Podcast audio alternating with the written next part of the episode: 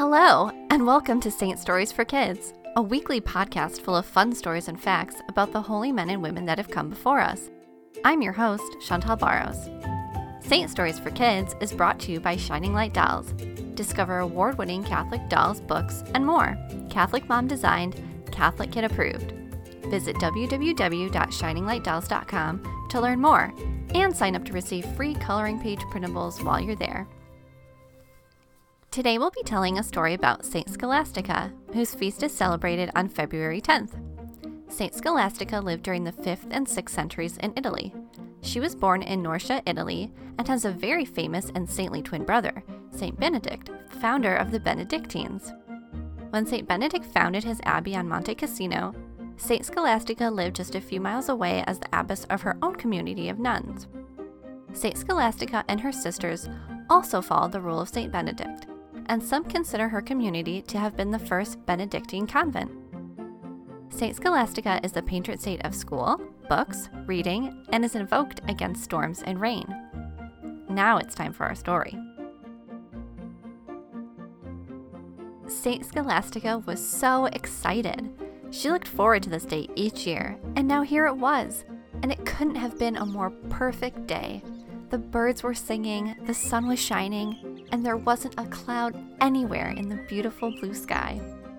She gathered together her sisters, and they left their convent to make the short trip to the base of Monte Cassino. She looked up at the beautiful abbey her brother had built on the top of the hill, and her heart was filled with joy. Just a little while longer, and she would get to see her twin, her brother, St. Benedict. St. Scholastica loved her brother so much they were close as children and were still close now. They both lived very busy lives, St. Benedict running his abbey and she running her convent, but they made sure to spend one whole day together each year. She treasured those days, and they meant the world to her. St. Scholastica and her sisters entered the little farmhouse at the base of the hill, and there was St. Benedict and his brothers, and they were so happy to see each other. The little building was filled with the sounds of talking and laughter as the siblings and friends spent the day catching up. They talked about the past year, their communities, and what they both love talking about most God. After a very happy day, the brothers and sisters prepared a lovely dinner together. They all sat down at the long farmhouse table, eating and talking, and everyone was having such a great time. But time flies when you're having fun, and it seemed to Scholastica that this day was passing even more quickly than most. She could see the sky outside was streaking pink and orange as the sun began to set behind the trees.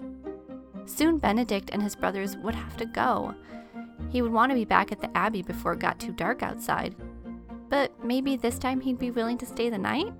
Then they could keep talking. She was having such a great time.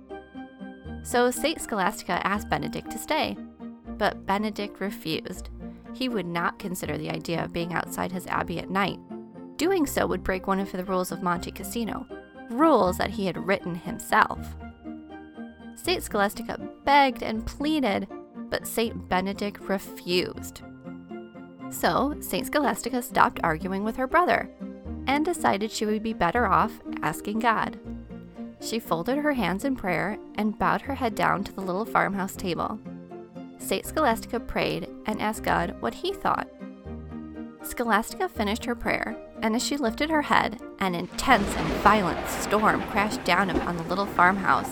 The beautiful clear sky that had been there only moments before was suddenly replaced by thunder, lightning, and such intense rain that St. Benedict and his brothers couldn't leave. St. Benedict was not very pleased with his sister and exclaimed, God forgive you, what have you done? St. Scholastica answered her brother in the way sisters do. I wanted you to stay, and you wouldn't listen. So I asked God, and He answered my prayer. So if you can leave, go ahead back to your monastery and leave me here alone. They both knew the storm was too severe for him to leave.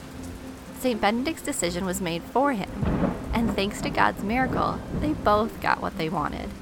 St. Scholastica was able to spend more time with her brother, and St. Benedict didn't willingly break his own rule. They spent the night talking and laughing and enjoyed every minute. The story of St. Scholastica and the storm shows us that God cares about our relationships. And when we turn to Him in prayer, He can find a solution that works for everyone. Also, that God seems to have a sense of humor. Saint Scholastica and Saint Benedict pray for us. Thank you for joining us today, and we hope you enjoyed the story. Be sure to subscribe to the podcast, and reviews are always appreciated. Until next time.